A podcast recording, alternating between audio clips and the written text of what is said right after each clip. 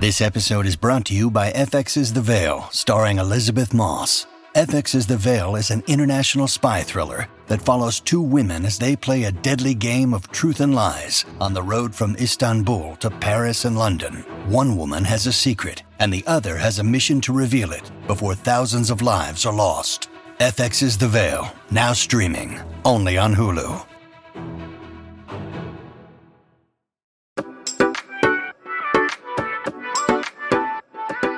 Wow, guys, we have been rocked in the Bravo world. It is truly the end of an era. Uh, I'm Emily. Welcome to She Speaks Bravo. And this week, Tom Schwartz and Katie Maloney announced their separation. And I could not be more proud of Katie. Tom admitted in his statement that this was Katie's choice. And way to go. Way to go. I mean, like, honestly, confession time here. If I had to pick a relationship, a Bravo relationship that I could compare my ex of seven years to, it would be Tom and Katie. Obviously not bragging, but yeah, it would be Tom and Katie. Because we both drank way too much, but my ex was definitely worse off in the drinking department, but I definitely wasn't one to talk. Um, I was always angry. I'm sure Tequila Katie, there was probably some other nickname for me back then. And you, you get so deep into a relationship that you just sort of force it to work. The only, wait, hold on. The only difference, now that I'm really thinking about it, the only difference is I never wanted to get married. I wasn't doing that thing. That was Katie's downfall, really, was she, she was on this invisible timeline of, she's, she kept saying, I'm pushing thirty and I'm not engaged. It's very traditional. She was from Utah, so clearly those old traditions were like really important to her, but Tom had such a fear of marriage, and they so weren't aligned on that level. And I don't think he ever wanted to get married. I think that, that that's where, you know, I wonder if she hadn't forced him to get married, and if she had just let them stay, like the way the way Tom Sandoval and Ariana are, like if they had just stayed together, committed, because hi, hi, they got married, and within the first few months of being married, he got blackout drunk and made out with some girl at a party who's friends who was friends with Lala. So clearly, even being married didn't keep him committed. So I don't know what I'm trying to say with that. I just think that uh, it kind of just, it proves that getting married doesn't solve all those insecurities. But regardless, they were together for twelve years. It is really hard to get out of a relationship when you've been in it for that long. Your lives are so, like, entangled. Your their friend group is so entangled, and it's not just separating assets. It's like uh, the whole group has to figure out how they're going to navigate. But honestly, I think they are going to do really well. Tom is not going to be vindictive, and I think they've let enough time pass And Katie realizes, I mean, obviously I'm just fully speculating. I have no idea. But I think Katie realizes, again, just speculating, that she she tried her best and Tom just isn't capable of giving her what she wants and deserves.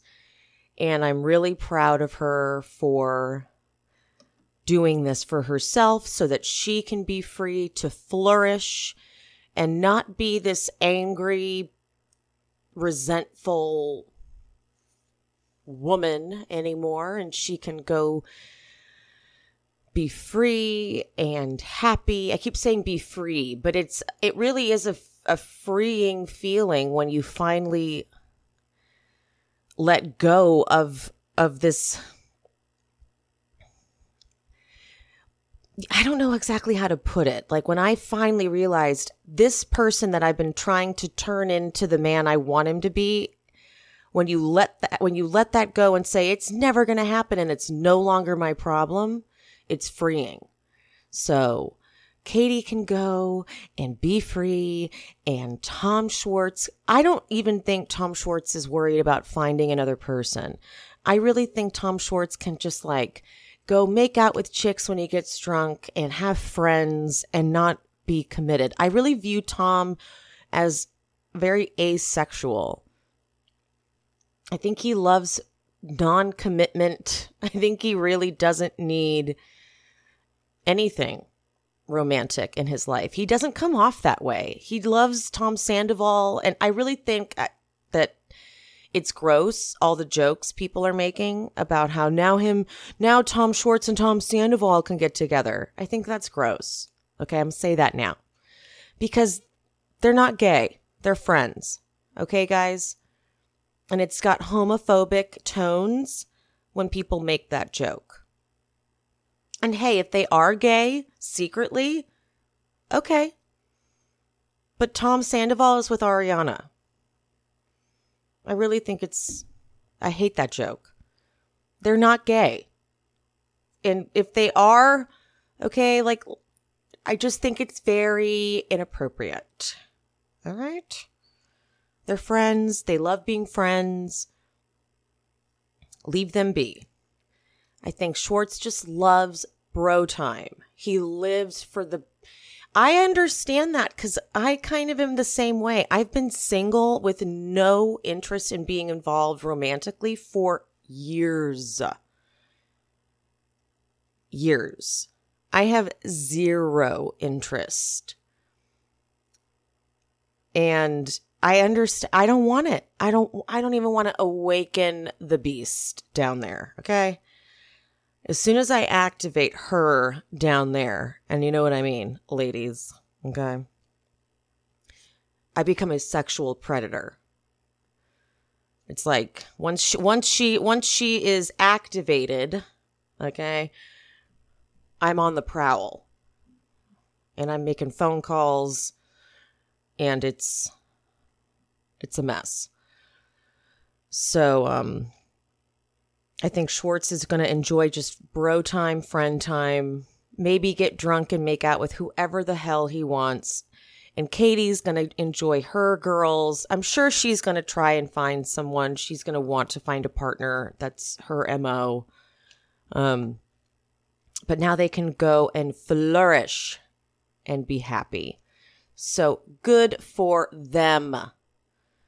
But we have been watching them for nine years.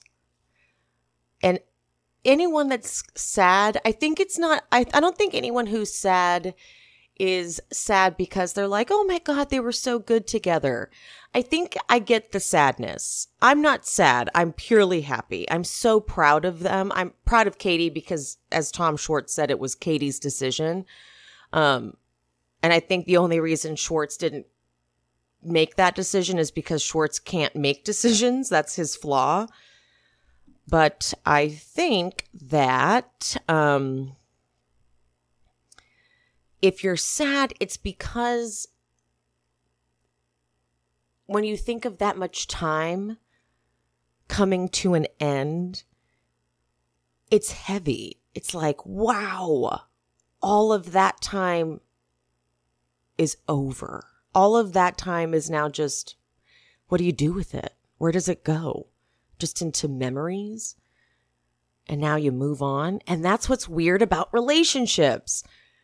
That's that weird realization and reality of relationships, that you can spend all this time and put in all this effort and all this work, and then they're just done.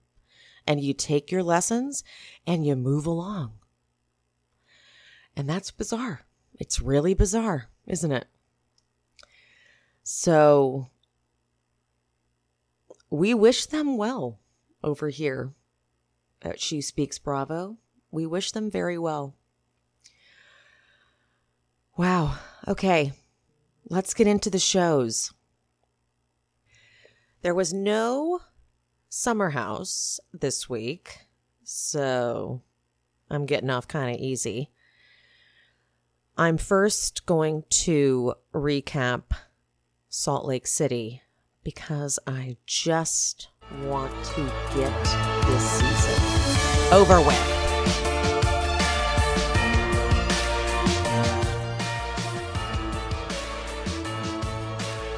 I hated this reunion.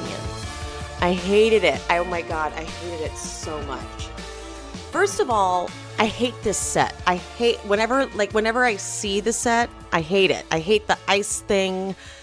It's like the Matterhorn at Disneyland. I know I've already made this joke. I just don't like it. Get me out of here. I hate their outfits. Jen's stupid feather outfit upsets me. Jenny's dumb face. Meredith and her dumb costume. I just can't stand it. Even Lisa, Lisa's pissing me off too. So it starts off, okay? The producer says, you hear him say, okay, we're going to go on break. You are not to hang out together. Why do you think they do that? Because they're filming a reunion, and as they say in the podcast world, save it for the pod. So save it for the show. And what does Lisa do? She immediately says, can I talk to you? To Meredith. And so we got this at the end of la- the last episode, and this is where she goes, I just wanted to say um, that I'm really sorry, and I didn't call you because I just thought maybe it'd be better to say it in person, and I didn't mean to say that about you. And Meredith says, well, you said that about my entire family. And then Lisa panics and said, okay, well, that's because I heard that you said I live in a shitty house, and my renovations were bad, and then, and then Meredith Meredith's like, okay, so that's why you, you know, just demolished my character, and okay, okay. And walks away. And so Meredith goes to her trailer and calls Seth. And Seth is giving her advice and says, because I, and I'm bringing this up because he will say something that contradicts this later. And so he says, sometimes with second chances, you're giving the person a bullet and they missed the first time. Okay, remember that, because he's going to contradict himself later. So the men come out. It's now husband time. And Andy does the wraparound and, or the whip around. I think there's an actual term for when he does the thing where he goes around the room, and he does a really good job when he goes to John. He goes, so John, we all know it was your big plan to mess up Angie's catering. Why'd you do it? I don't remember what John said. John had some decent response. Um, Andy then is re- Andy was extra shady with this. With it's funny because this is a new cast. So Andy has no concern over pissing them off yet. They're new. It's kind of like how he is with Potomac. He's a little bit more careful now with Potomac, but in the beginning seasons of Potomac, he didn't give a shit about pissing them off. When you watch the first few reunions on Potomac, he is just savage. So he goes to Whitney and he's like, do you feel bad about spending your entire life savings on Wild Rose? Justin's much older than you. How do you feel about spending his retirement? And she says, I am his retirement plan. Pretty decent comeback, to be honest. And then she says that Wild Rose is up five hundred forty percent. Okay, Queen, I don't mind that. Get it. I mean, it makes sense. She did a really good job promoting it. Um, and Heather, Wingman, comes through and says, yeah, every time we get it in, it sells right out at Beauty Lab. This isn't surprising. And I guess, you know, we were watching it in its infancy, the rebranding, because we saw literally no rebranding. Did we even see the new logo? We only saw the old one. We only saw Iris and Beau. Actually, did I don't even think we ever saw. I might be making that up, so I'm not going to keep going. But I swear we didn't even see that new logo. But that's neither here nor there. Who cares? We moved to, and I'm going to I'm going to harp on this for a second because it's really bugging me. Andy brings up Seth talking about Whitney's cleavage. So Whitney brought this up at the um, after show. And I, I know I talked about this on my podcast, or at least I might have talked about it on Taria's podcast, What Else Is Going On? Um, if you have not listened to that podcast, it's very insightful, very deep, very, very good. Um, I'm actually going to be on it very soon again. Love her. So Andy asks Whitney, he's like, so was it funny to you? Did you like the joke? What's up? And she says, which is exactly what she said in the after show. She said, the first couple times it was funny. And then I realized it was becoming a thing. So I think I made my point with the cake. And what she's saying is, I don't, I didn't like it. I didn't want it to be a thing. And when she presented the cake to him, she said, so now you can stop talking about it. This really is misogyny at its best. And a woman couldn't just say, I don't like that. Can you stop that? It makes me uncomfortable. It makes me feel really weird. But she wants to not make it awkward for the man and for the other men who are laughing. So she has to make a funny joke about it so that it doesn't get weird. And then her husband has the nerve to say, I mean, I knew, I know where it comes from. You know, it's, I, I knew Seth was just kidding. Do you see how fucked up this is? That she, the woman who's the butt of the joke, who it's her own body, and anyone who's about to say, well, what did she do in getting a boob job like that then? She's asking for it. Do you hear that? And there's Meredith laughing. I'm disgusted by this moment. I'm so disgusted by it. But we're going to just keep it moving because there's we have more things to talk about. But, ugh. Anyway. Andy then asks Seth, what was your reaction to Lisa's rant? And Seth goes, nobody played hurt more than Meredith Marks did, and I just tried to make a fool of myself to keep it light for her. And then Andy says, um, I totally get that, but what was your reaction to Lisa saying that Meredith slept with half of New York? And Seth goes, did she mention that I slept with the other half? Slow clap. Well done. Redeemed yourself temporarily.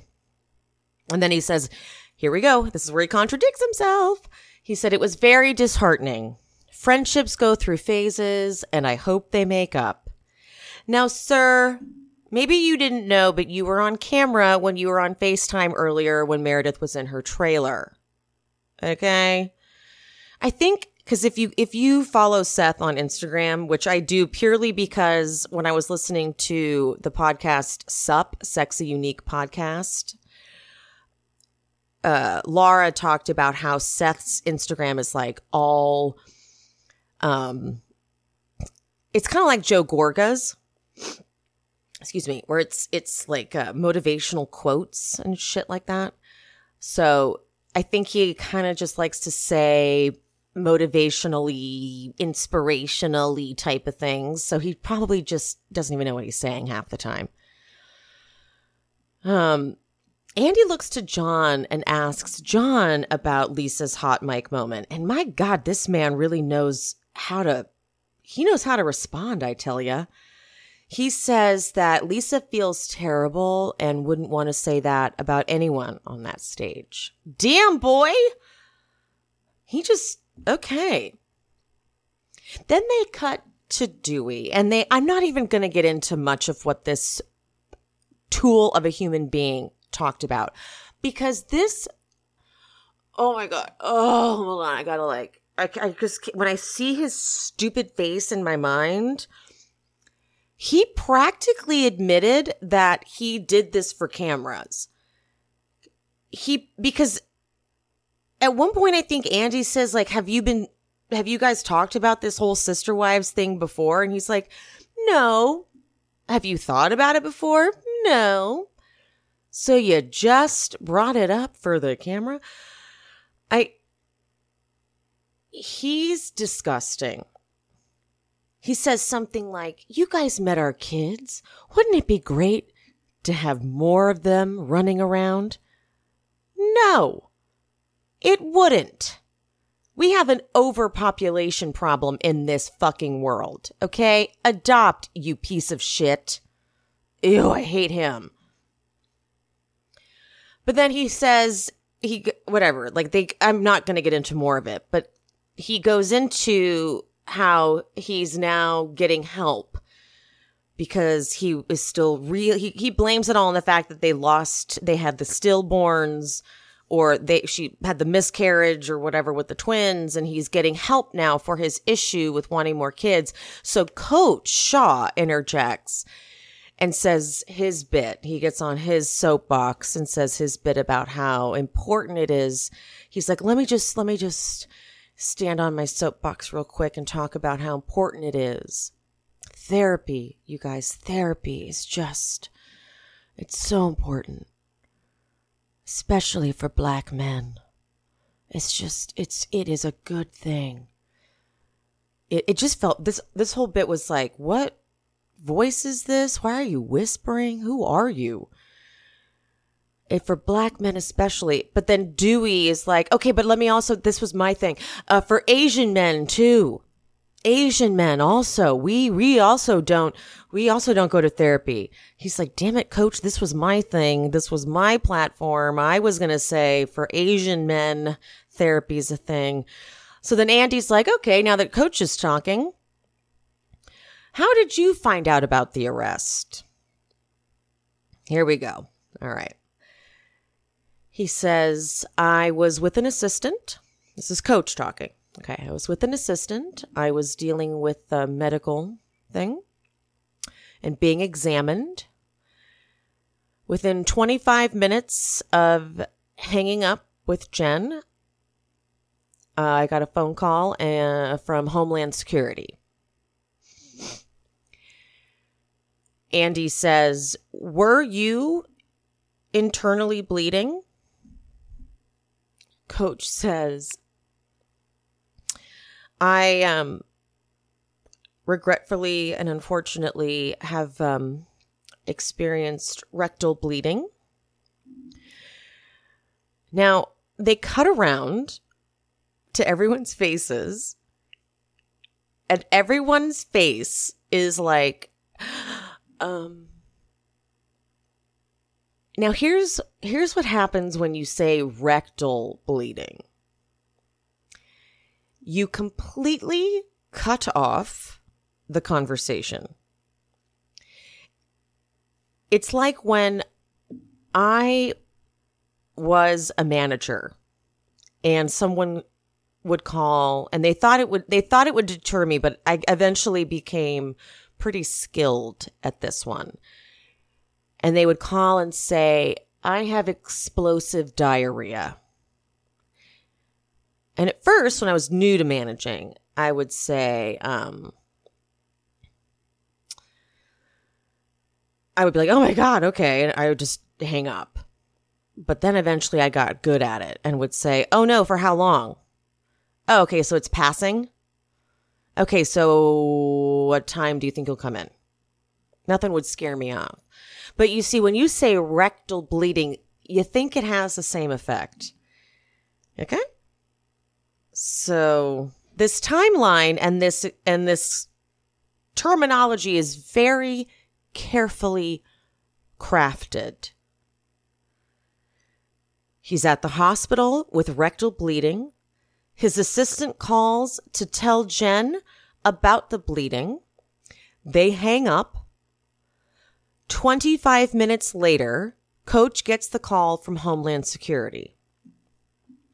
And okay, I guess this adds up because by then Jen was gone from Beauty Lab and would have maybe by then been apprehended. Maybe just the most coincidental thing. What are the odds in the world? Very similar to the odds of Tom rolling his car and then also Erica's son rolling his car.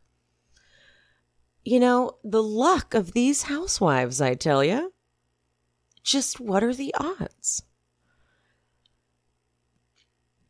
They cut now to the scene of the women at the dinner after the arrest, where they're all sitting around.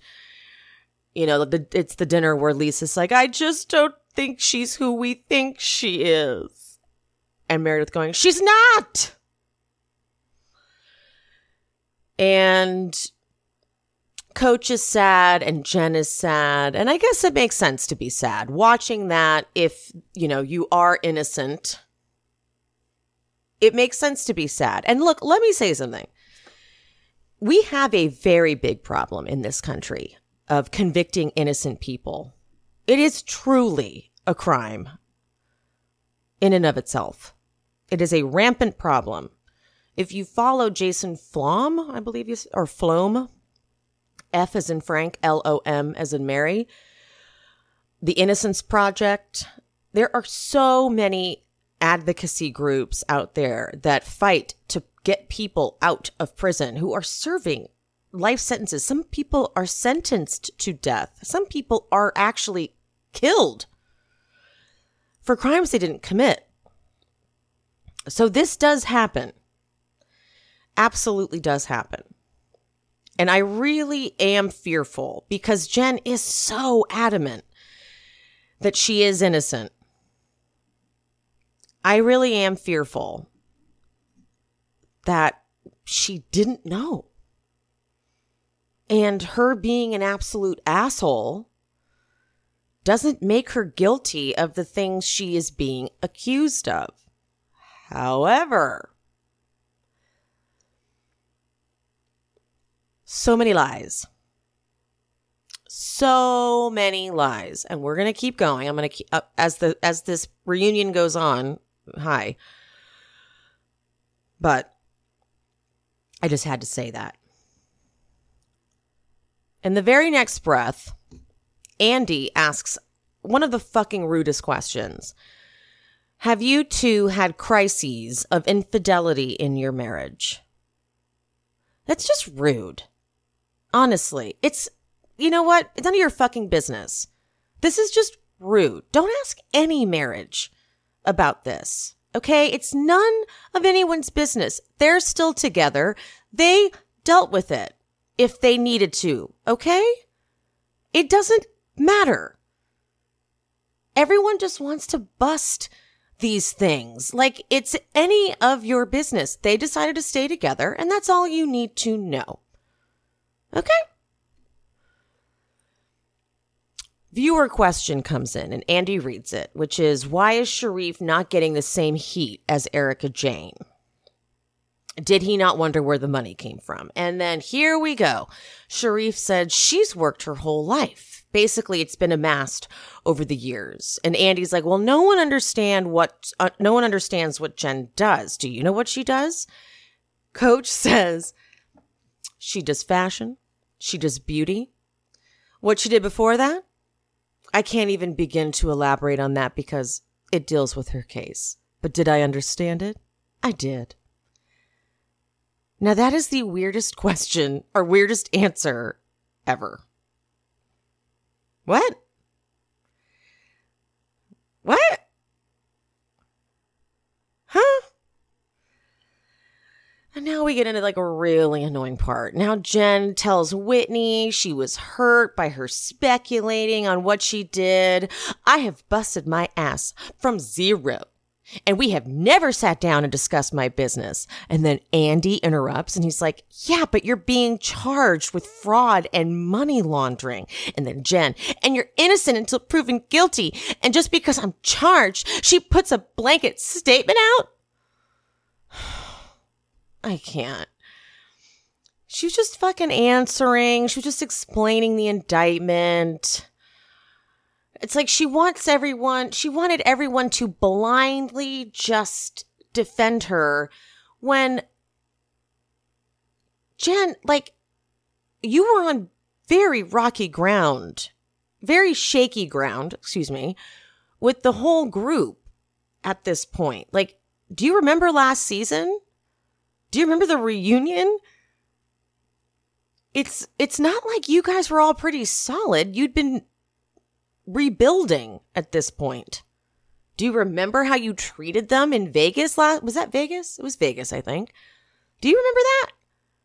So they were all supposed to just assume and blindly follow you that, oh, no, no, she's she's innocent.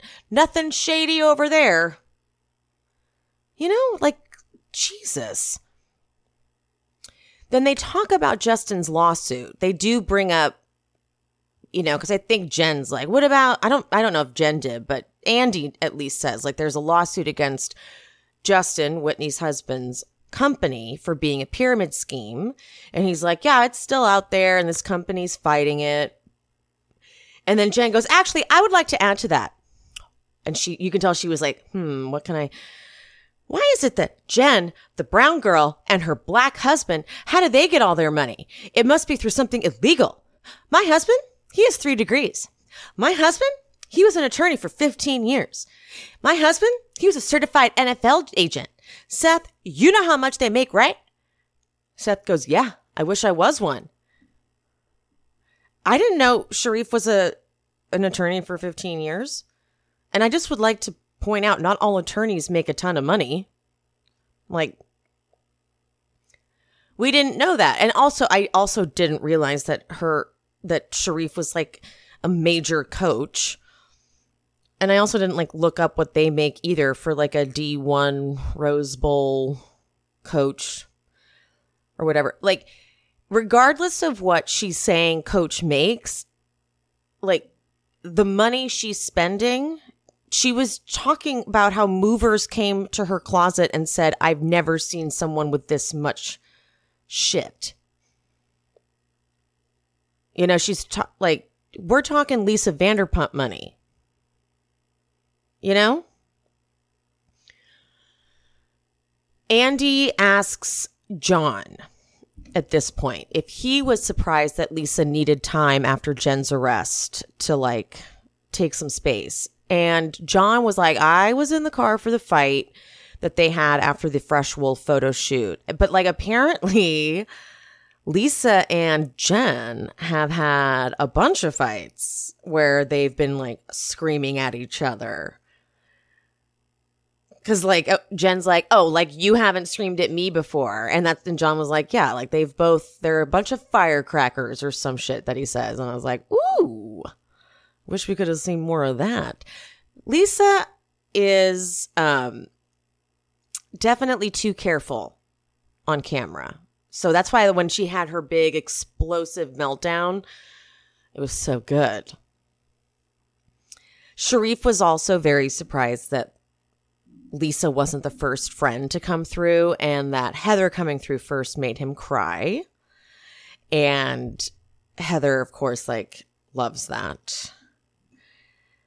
I guess I didn't realize this, but Jen is facing potentially fifty years. fifty. Jesus, fifty.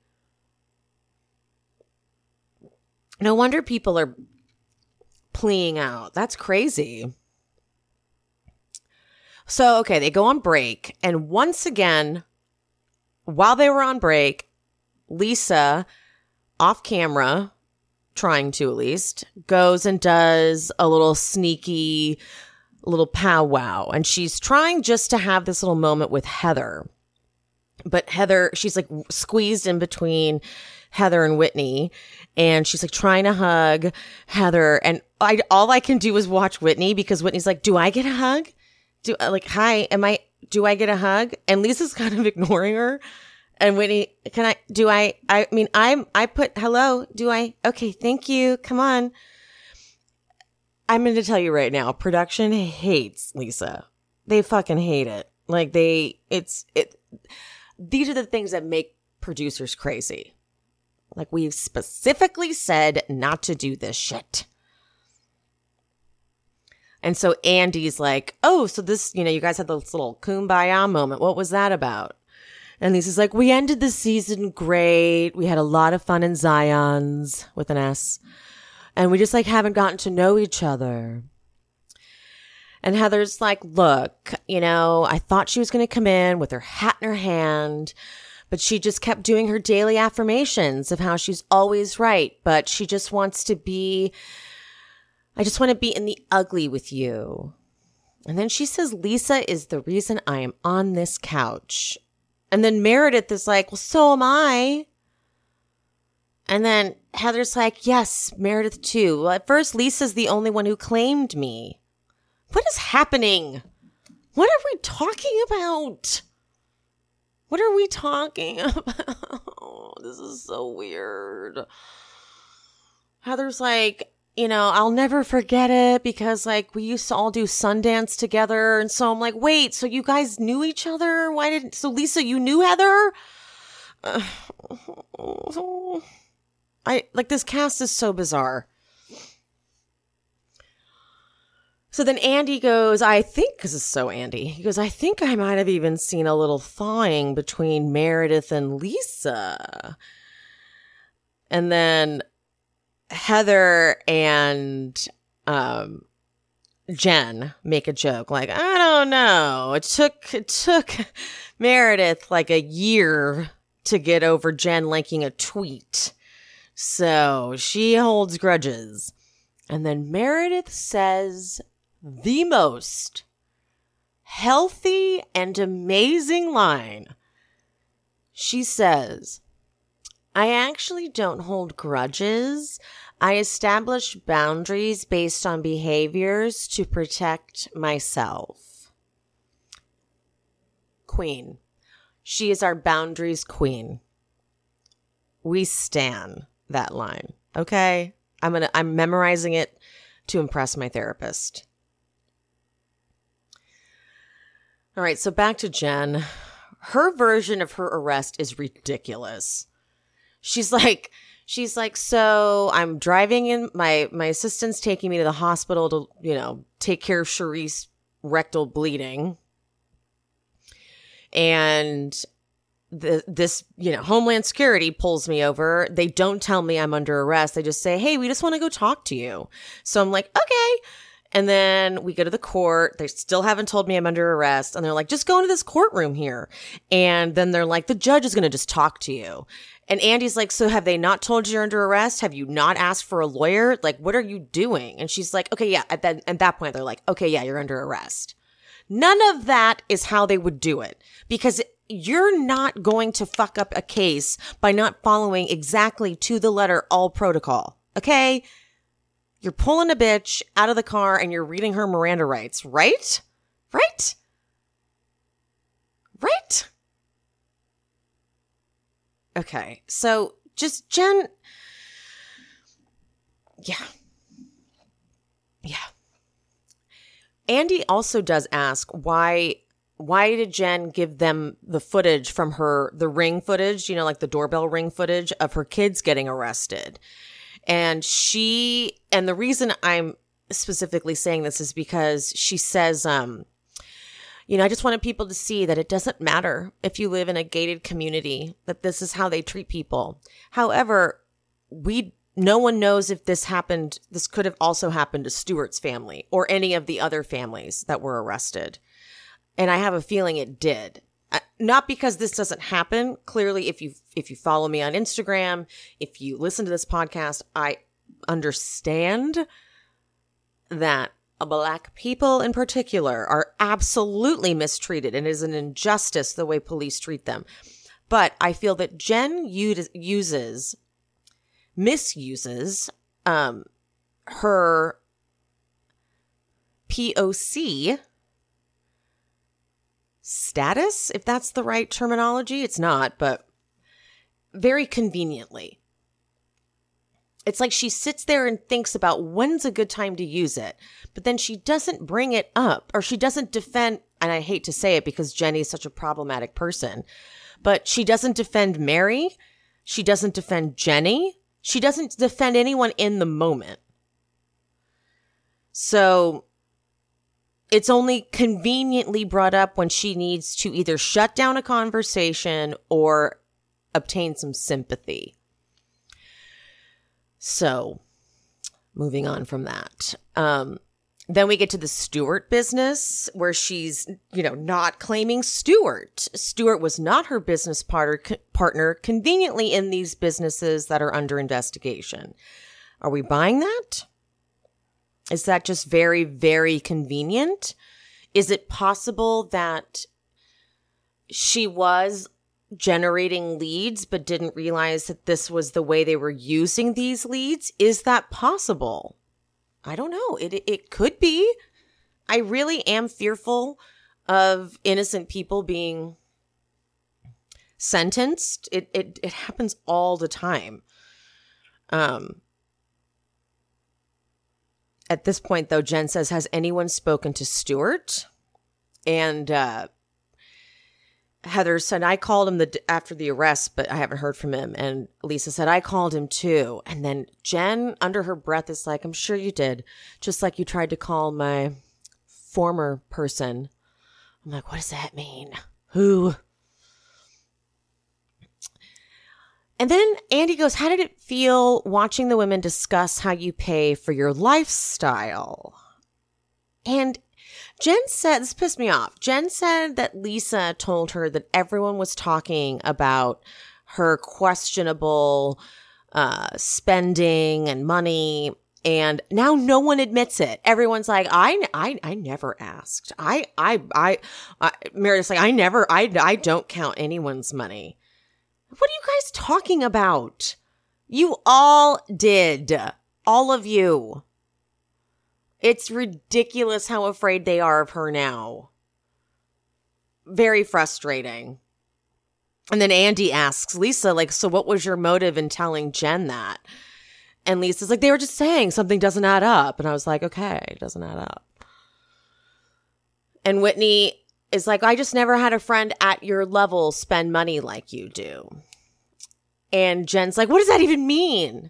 I don't, like, how do I spend money? And Andy says, well, in your audition tape, you said you spend fifty thousand dollars a month. And then they cut to her audition tape where she has no eyebrows, which was hilarious.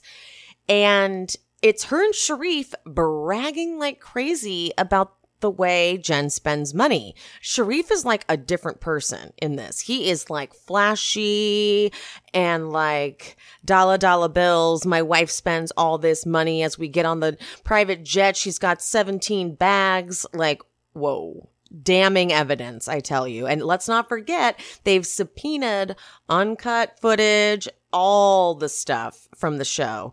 And Jen has put a statement out uh, or submitted it to court saying, Like uh, the the show perpetuates a false reality of like fake spending, et cetera, which would then negate everything we've seen on the show from Jen. So it's like, are you faking all this?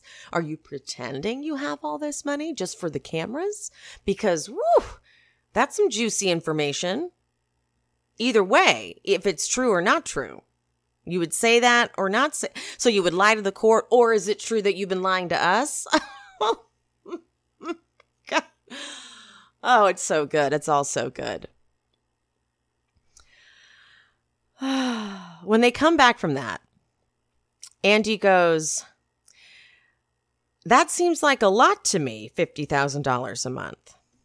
And Jen stares for a minute and then just shrugs. Oof.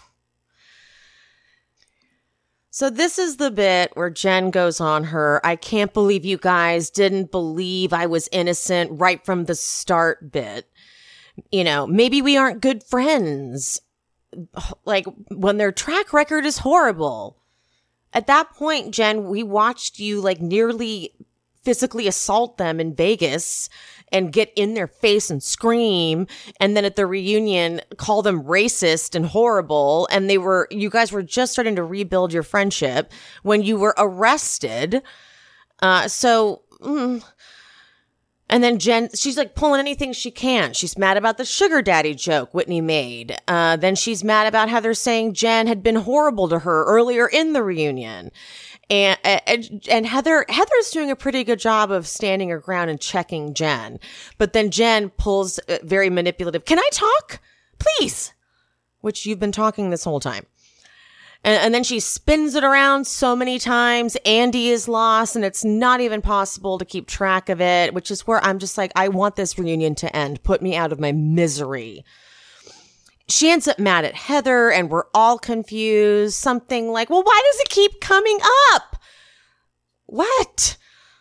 We're at a reunion. What do you, like, what comes up? And it, it, Heather goes, well, ask Andy. Andy brought it up. Andy's like, what? Andy even, he makes a face like, I don't know. Andy cuts over to Lisa because at this point he's like abandoning this train wreck. He's like, okay, hold on.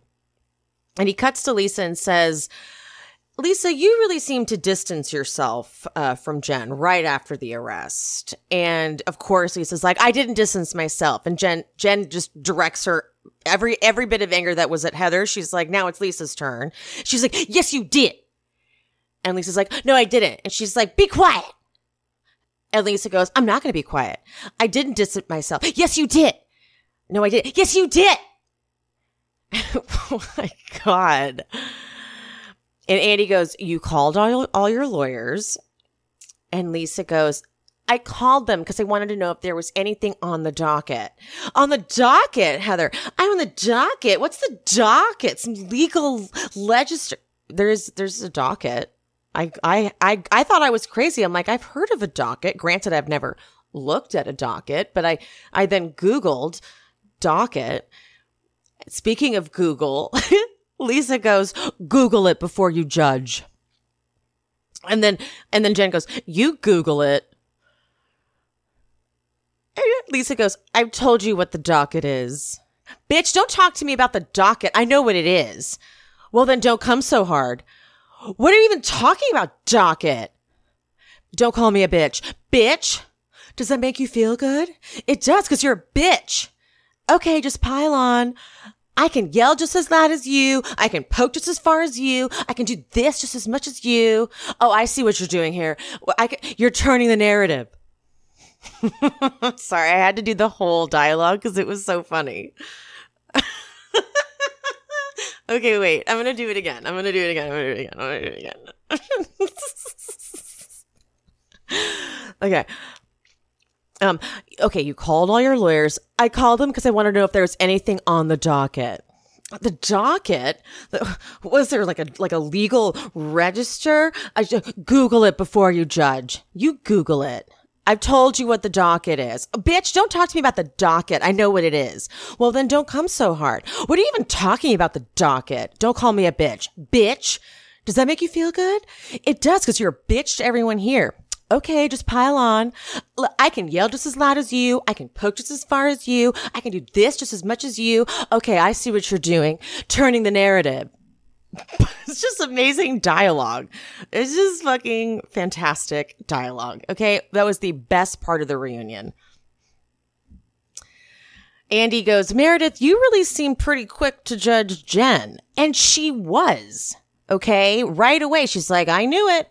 I knew it. I hired a private investigator and he found out that Jen was, she really did though, guys. Like, come on now.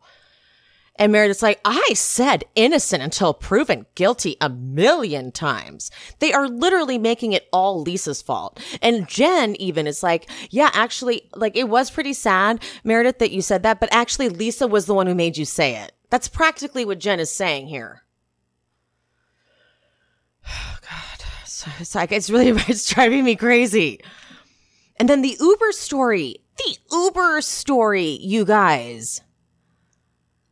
The, okay, in case you didn't know, on um, Bitch Sesh, they had the guy who was Jen's Uber driver come on their show and tell the story.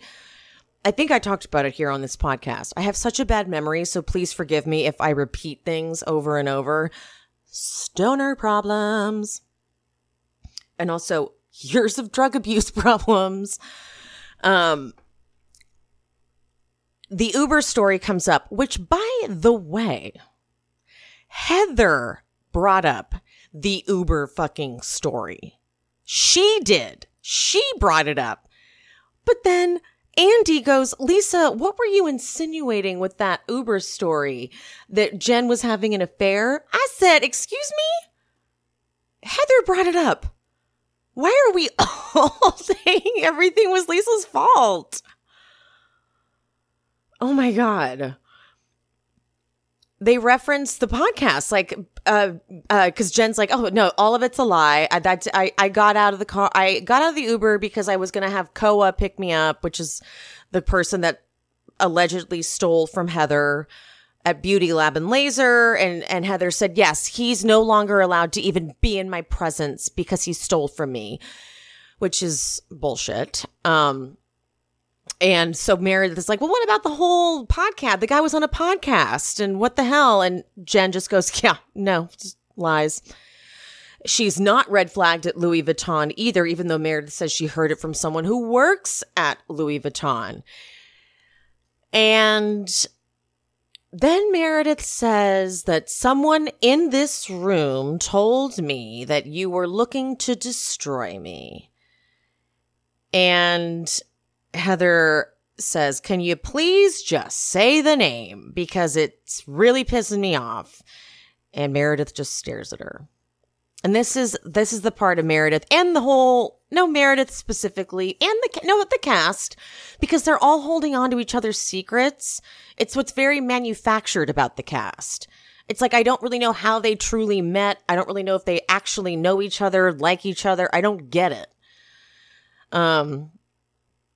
And so then Meredith just continues and says, I read things that led me to think that collusion was involved. And I said, that's it. I'm done. What What are you talking about? What's collusion? M- Meredith, like, right when I think I like her, then she doesn't make sense. And I get confused. And I feel like she's talking in code. And I don't get it. And then Andy says, why did you hire the private investigator? Well, he was actually a cyber specialist. And she said, Heather got the messages too.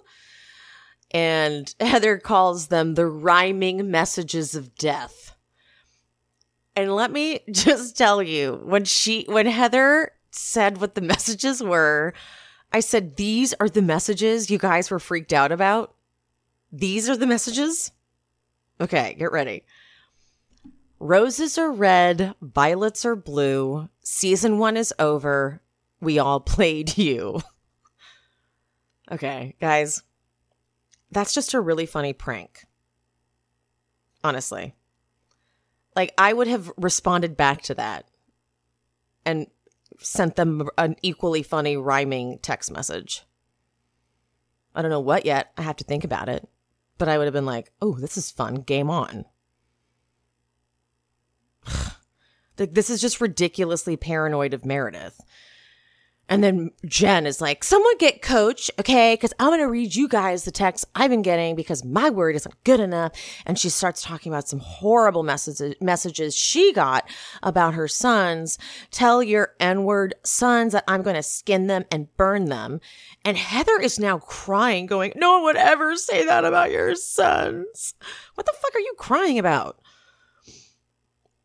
And then Meredith goes, that's why I dropped it until I read read on the indictment about encrypted messaging.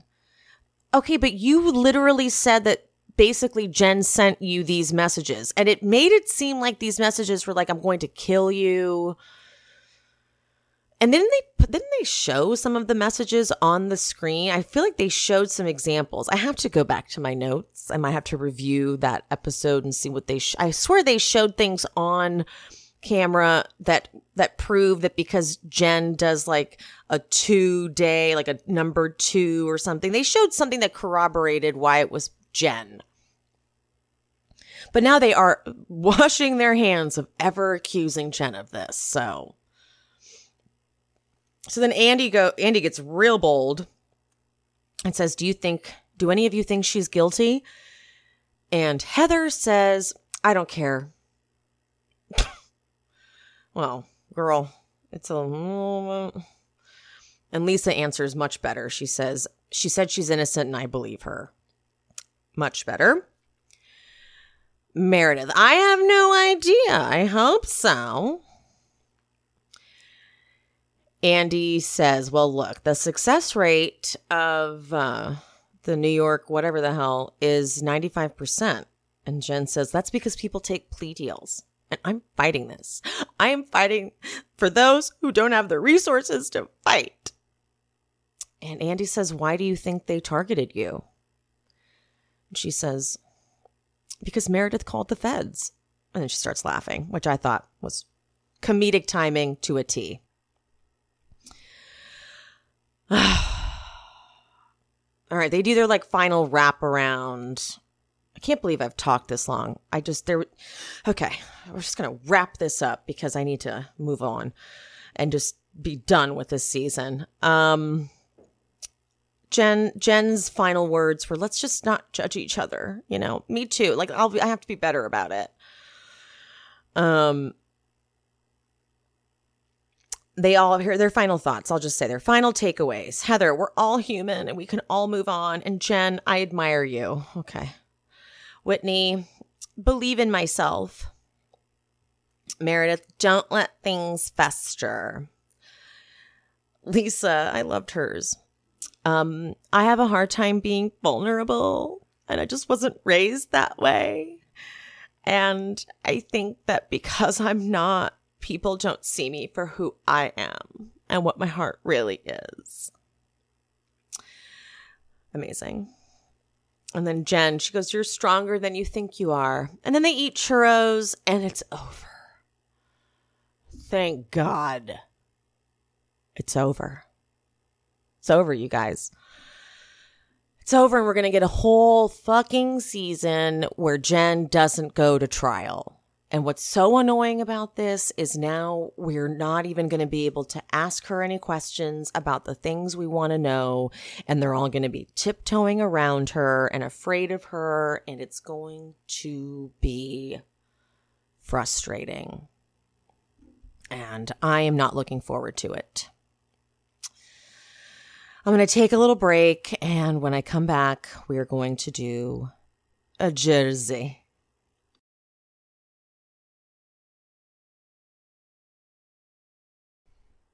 Okay, so Bill has just left the table.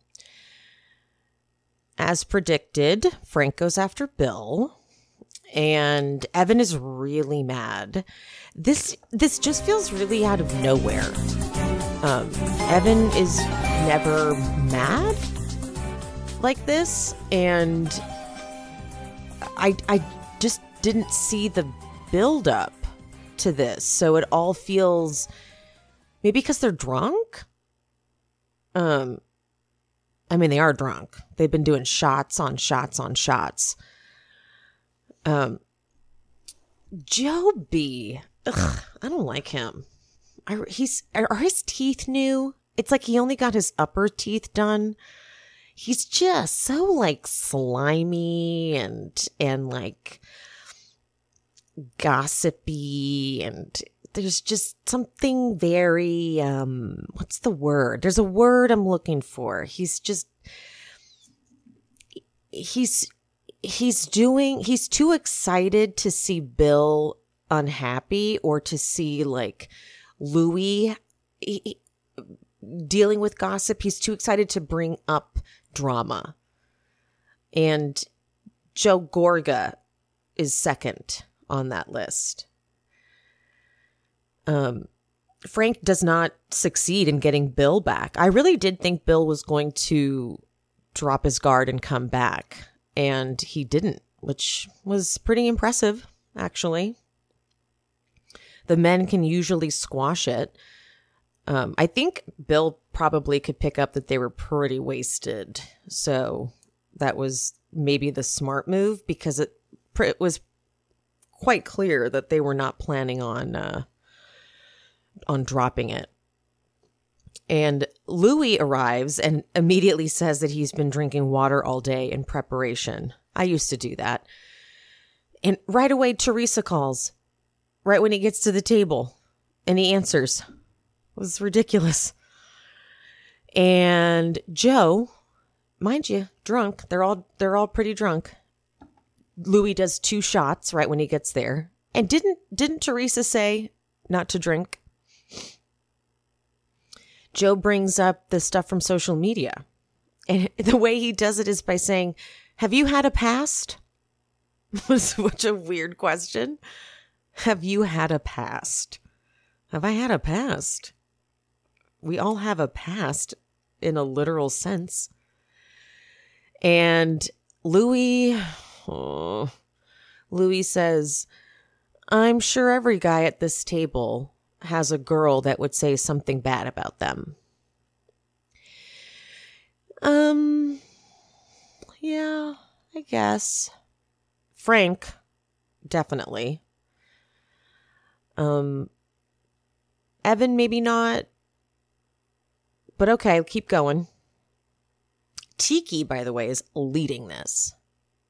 Tiki came on this show, Tiki and Tracy, raring to go. Like, real ready. Um, the physical violence is addressed. That's Tiki's the one bringing that up, which this is not, um... This is where it gets really delicate on on Housewives. Um, this shouldn't be a part of a storyline for the cameras. And I know that's controversial. We're on a reality show. Should it be brought up on camera? No. I think this should be purely brought up to Teresa and to Louie, sure, off camera. one hundred percent. I think Joe Gorga and Melissa Gorga should talk to Teresa and Louie off camera, completely off camera, and say, this stuff concerns us because we have nieces involved in this, and obviously my sister and sister-in-law, respectfully, respectively, whatever that term is, and we want to make sure that we are following up on this. Instead, Tiki Barber, the new cast member, is bringing this up with cameras in their face. And Louie says, right, his first response is, there's a couple of angry exes. And I heard a rumor that uh, one of them stabbed her husband with a with a butcher knife.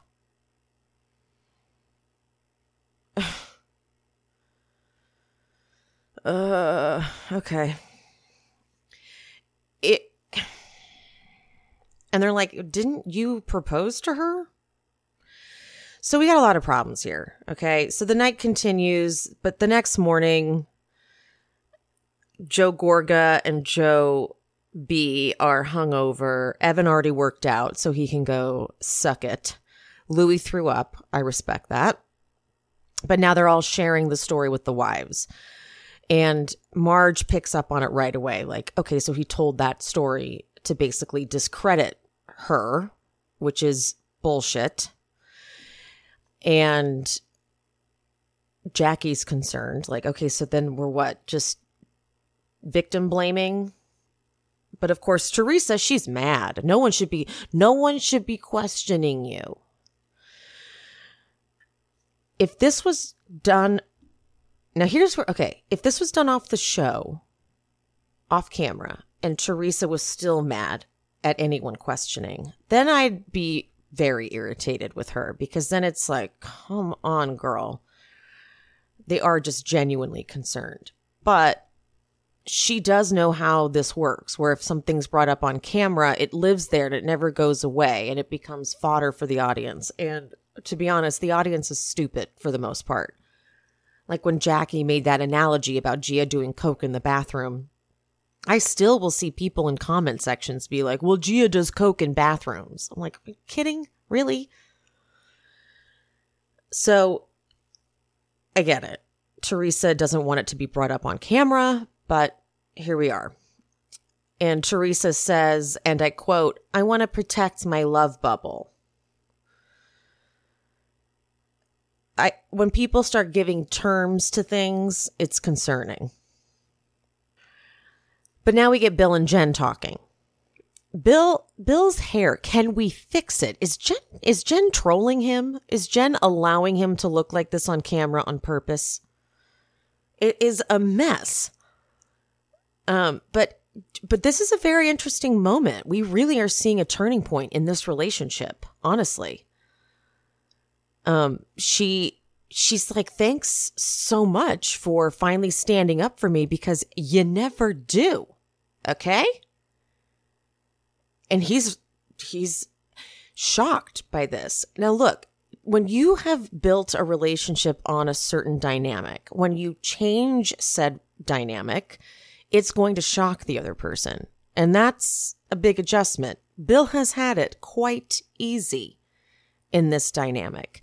And now Jen is changing those parameters, and he does not look happy about it. Um, so I'm going to give Bill quite a bit of grace, because this is what she set up. And he's adjusting. But I'm proud of Jen, and I'm all team Jen in this scenario. I'm sure most people are. But I also see, you know, this is new to Bill.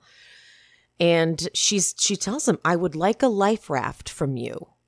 She's really upset about him not backing her up at the at their house, between her and Melissa, just running off, hiding. And she is saying, she's never said a bad word about Bill on this show. I mean, maybe I'm forgetting something, but she really hasn't in my in my memory. Always defended Bill. We're literally watching like a deprogramming of her. That's crazy. This is why this season's so amazing. We've, we're watching a complete shift in dynamics, and years and decades of of change. Wow. Um. Oh, gutted. Dolores' family, her kids come over to to the house, and they're talking about her mom. And oh my God, they show a picture of Frankie hugging Nana. Dolores says Frankie's been rubbing her feet, do, praying, do, praying the rosary at her feet. Oh my God. Like, I can't, I cannot with this family. I can't. But then we find out that David is not talking to her, but talking to everyone else in the family. I don't understand. Like, what the hell? What story are we missing? Um, in the after show, it, they still don't really address it. It's just um, they all love David. And Frank says, look, David's just socially awkward, but he's a really good guy. He's just a doctor. He's got great bedside manner. He's just not great as a partner. Being a doctor just comes first. Uh, and there was just, they, they won't get into any drama. And so, I mean, they were together for five years. And clearly Dolores ended the relationship, and he's not happy about it. But my God, he won't speak to her, but will talk to the rest of the family. But she's fine. She's like, as long as he's helping my mom, I don't care. You know? And look, I know that she's borderline QAnon Trump supporter, but I just have to put it, I have to compartmentalize while I watch this show, because I just do. I got to compartmentalize it. Okay. So now Teresa is in her bathroom with Gia and Gabriella. Gia is eating a delicious looking burrito, and Teresa's vanity or bathroom counter, whatever you want to call it, is full of so much product. I have never seen more product in my life. There is foundation uh, upon foundation. There's been many posts made about it. There's I, I I I couldn't believe it. Truly couldn't believe it. So Teresa's talking to her girls, and she's saying, you know, they're all talking about Louie, and, you know, you can't go off someone's past. Um, you kind of should, just so we're clear. It, like, listen, if someone has, in Teresa's case, been to jail, excuse me, you should look into that. And when you find out why and you get the story, you can say, okay. But if you find out that they have a history of domestic violence, you should look into that and ask them about that. If you see this video of them at a warrior camp, you should ask them, what was this about? You should absolutely use their past if there are signs that there could be potential danger. That's absolutely what you should do. I'm incredibly concerned. We will get further into that later into the episode. Now we get the scene with Melissa and her kids, and oh my God, you guys. I've never liked Melissa. I actually think Melissa is worse than Teresa because Melissa doesn't even know she's a bad person. But her daughter or her do- daughter straight up tells her, like, I can't believe you moved me in the middle of high school and didn't even check in to see if I was going to be okay with that. And I'm not okay with that. And she's like, um, you don't just... This is Melissa. She's like, you don't just like find anybody to buy a house like that. You know, we had to jump on it, which is like, why'd you have to sell it? And if you was it an if it was an emergency, then you really should have been extra sensitive and been like, we're so sorry. We need to sell this house for whatever reasons there are. And I hope you're going to be okay and be sensitive. And then it also turns out that uh, she was injured. I think this happened last year, even. She was injured and she's still not recovered. And she doesn't want to she doesn't want to tumble. Which in the grand scheme of life is nothing. You know, cheer ends at best at college, like at the end of college. Once we just finished watching Cheer Nation or whatever that sh- cheer, whatever that show was on Netflix. We just, when college is over, cheer is over. It's not like you have a career for the rest of your life unless you're going to be a coach. Um. So okay, she's injured. She doesn't want to cheer anymore. That's fine. She can find a million other cool things that she is interested in. Okay? Like, duh. But Melissa's being so insensitive. She's like, don't say that. Don't say that. She's crying about it. She's like, she's telling me she doesn't want to tumble. This kid makes me cry. For what? Yeah. I, I can't. All right, now back to Teresa and the part I'm very concerned with. She's getting ready to go on the date. The the car picks her up. She's like, Louie is so good at planning things. I mean, he puts me to shame.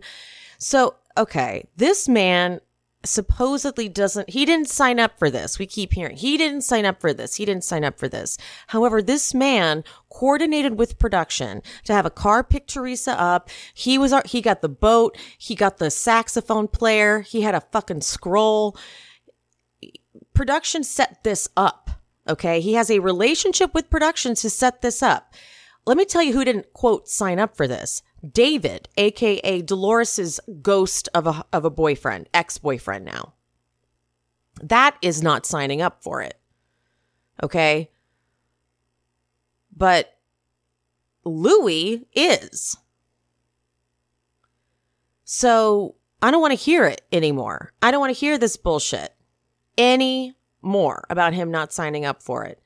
Okay, that's my that's my snarky side.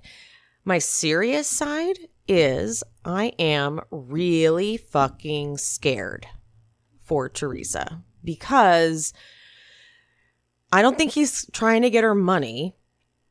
It's not like a Brooks scenario. I really am afraid that he is showing c- classic textbook signs of an abuser.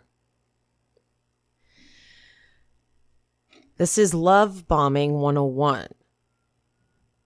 This boat ride and the scroll is too much. It's not just cheesy and a little intense. It's like, fuck, fuck, fuck, fuck, fuck. They're already, they've already bought a house. They're moving so fast. He doesn't want a prenup because it would, it would, you know, mean he doesn't mean it would mean he plans on never, he never plans on leaving her. So why would they need a prenup? It's impractical and it's, It's just, it's really fucking scary because he looks, we've already seen the way he snapped at Margaret. Even on your best day, you don't intimidate me. Huh? What does that mean? She's not trying to intimidate you. Why did you inter- Why do you interpret her as trying to intimidate you? That's not what she's doing. She's actually just asking a question. Okay, see? And then she'll, if I don't leave, she'll never learn. And I know some people are like, well, but he's trying to teach her. Well, see, we also don't realize as a society sometimes that certain behavior is so um, excused. Like we don't, we don't even realize that we've adopted very unhealthy uh, boundaries, unhealthy things. Uh, thought processes. I'm like, I'm, I'm trying to find the words for it. I'm sure it'll come to me later when I'm editing this, but uh, yeah. So what he's doing here and in general is love bombing, and it will turn into controlling behavior, which we're already seeing where she's control everyone. No one's allowed to talk about him. No one's allowed to question him. And this is a very dangerous environment, A K A being on a television show, for that, for those rules to be in place. You know, it's a very dangerous scenario because he's going to be questioned by the viewers. It's, this is very Vicky Brooks. You know, remember how she was. I'm just worried. We're gonna start. Wa- we're gonna start seeing him do things and not be able to say anything. And if we question it, it's gonna be a big old problem. And I'm really tired of people saying like, "Well, the ki- the girls like him. They're they're kids. They're kids with their dad as an example." Joe Giudice is a mean person. He's a mean, abusive person. The way he treated their mom, if that's their example, he would call he would call Melania fat. She had to tell him to stop calling her fat. So I'm I'm done hearing it. They're children. Okay, that's enough of that. Let's go to a lighter topic, the spa. Oh my God, they had a they had a spread of food there that looked so good. There was cheese, charcuterie, give it to me. Teresa arrives and Margaret is ready to go for it. Like, she's like, we're going to talk about it. You better believe I'm going to talk about it. Tracy's coming in hot too. Tracy and Tiki, man, they like, they are not waiting around. And I guess... You know, honestly, here's the thing. I guess if you're going to come on this show, you can expect to be a one-hit wonder. You're going to come on the show, Teresa will kick you right off, and at least you made a splash. Because Teresa wants everyone to come on the show and shut up. And Jackie decided not to do that. And she's still there. So you, it's a, it's a crapshoot. Come on the show. Don't shut your mouth. And you either stick around because Bravo's like, look, we like it.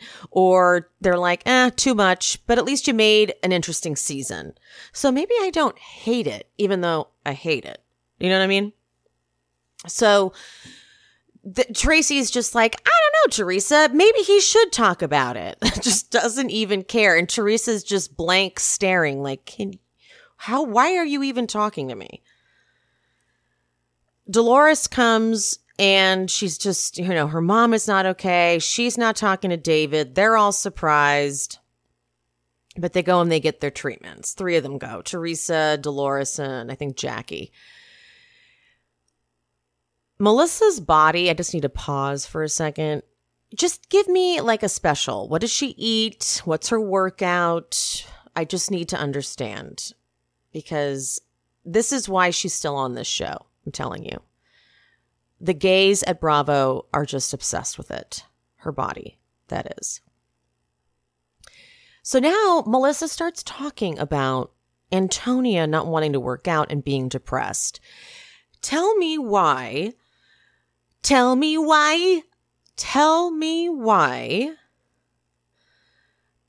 They accused Jen of throwing her mom under the bus when Melissa is using her daughter's depression as a storyline. To me, that's even worse than Jen talking about her mom and dad. And her dad was living with her. Her dad was in the house and they film in their house. So I don't understand how that is any different, if not worse, than what Jen was doing. And Marge is sitting there listening. Marge, Marge accused Jen of throwing her mom under the bus too. This whole cast is a bunch of hypocrites. And in a, in one of the preview scenes for next week, Jen says that. She says, we're all a bunch of hypocrites. And that is true. They are. So they they switch. Now the the three girls that were getting treatments come out and they're dipping their feet in the water, and the other three go get treatments. And uh, Jackie goes, what do you guys think of Tracy? And Teresa goes, I think she's a little much. Jackie's like, what? Which makes sense that Jackie would like her. Very much similar energy. So now it's Jackie, Teresa, and Dolores sitting by the pool. And Jackie is trying to say, it's it's interesting because, you know, Marge, uh, I'm sorry, Jackie and Teresa have like two different agendas, right? And so Jackie's trying to get Teresa to understand her side and vice versa. So Jackie's like, well, Jennifer comes after people hard, and that's not wrong. But then Teresa's not wrong when she says, well, Marge does too. And right at that time, Marge is coming out of her little treatment thing. And Marge is like, well, I wasn't trying to hurt her. I was trying to say she's a hypocrite. And again, they're all hypocrites. And so Dolores tries to like sort of play mediator because she had just been at Jen's for that amazing scene. Oh my God. And she, she tries to tell Marge like, Jen, Jen is hurt. Like she never really dealt with it. So she is hurt. Cut to next. While that's happening, Jen um, is having a scene. Jen goes in because she's not invited to the spa thing. She has a scene with her brother, Stephen, the amazing gay musical theater man who we've we've met before. But I didn't even think like, oh, wow, he's the perfect person for Jen right now, because he's he's in her family, but he's, you know, he's different than the traditional Turkish family, and they go to a deli, and oh my God, I want to go there right now. There were like pastries that looked delicious, and she orders this like bacon, egg, and cheese thing. I don't remember. She orders something that sounded amazing, and they're having a really cute little conversation about how he was making out with the guy at Pride, and he's like, I don't remember. Just some queen shit, you know? Oh, I love it. And uh, she she tells him that she did she did tell their mom. And he's like, over the phone? She's like, yep. And apparently right away, the mom's like, oh, we're going to get Margaret back.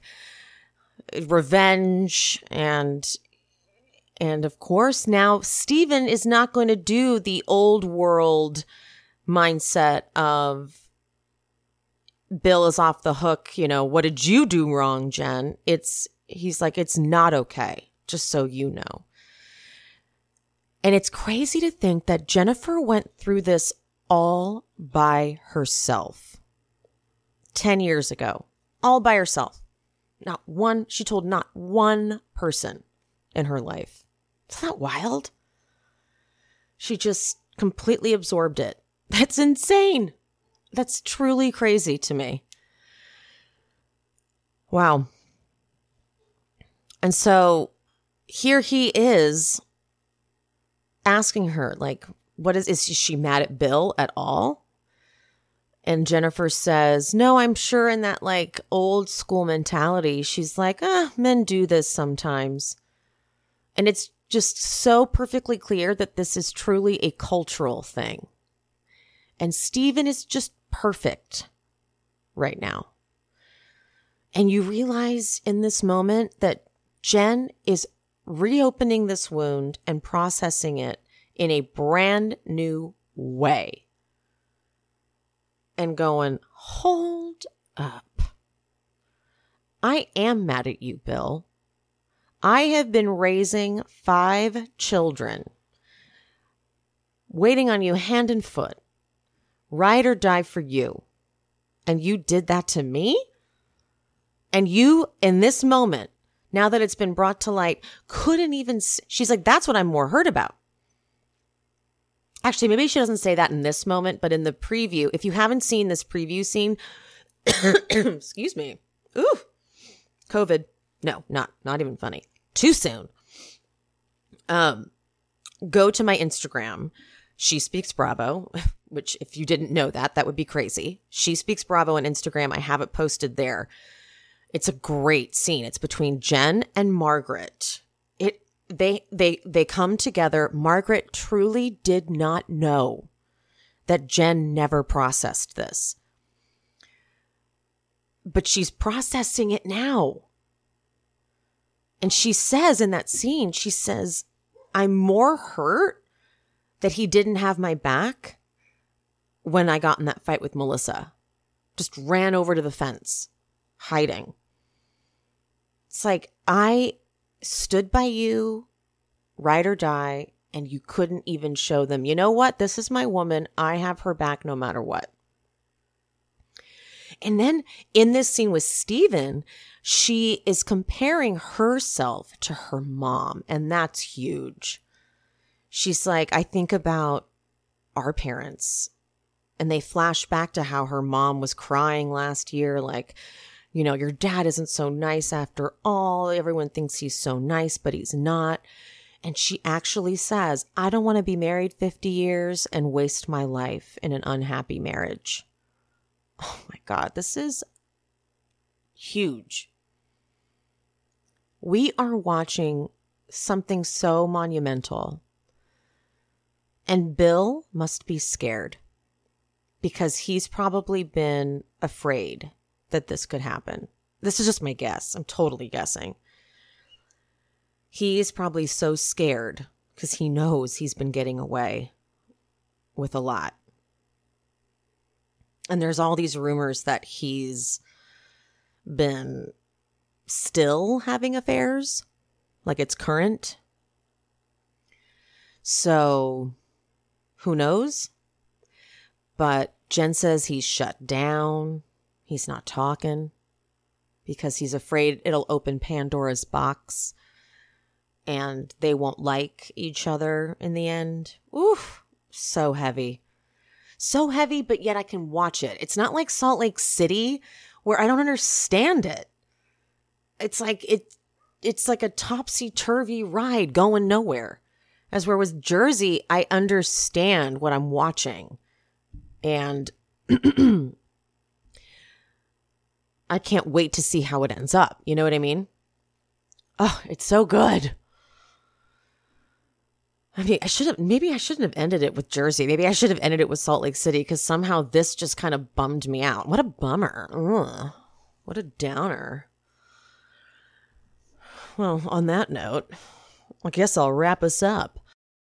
I hope you guys have a wonderful rest of your week, and I will see you same time, same place. Well, not really, because, you know, what, whatever. Bye.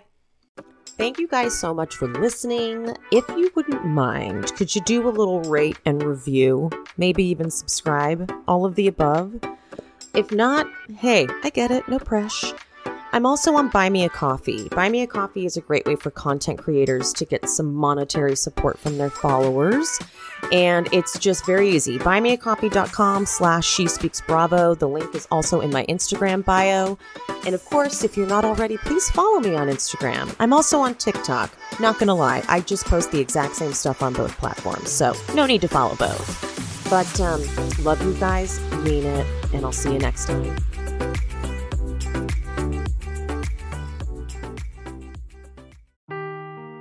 Seeking the truth never gets old. Introducing June's Journey, the free-to-play mobile game that will immerse you in a thrilling murder mystery.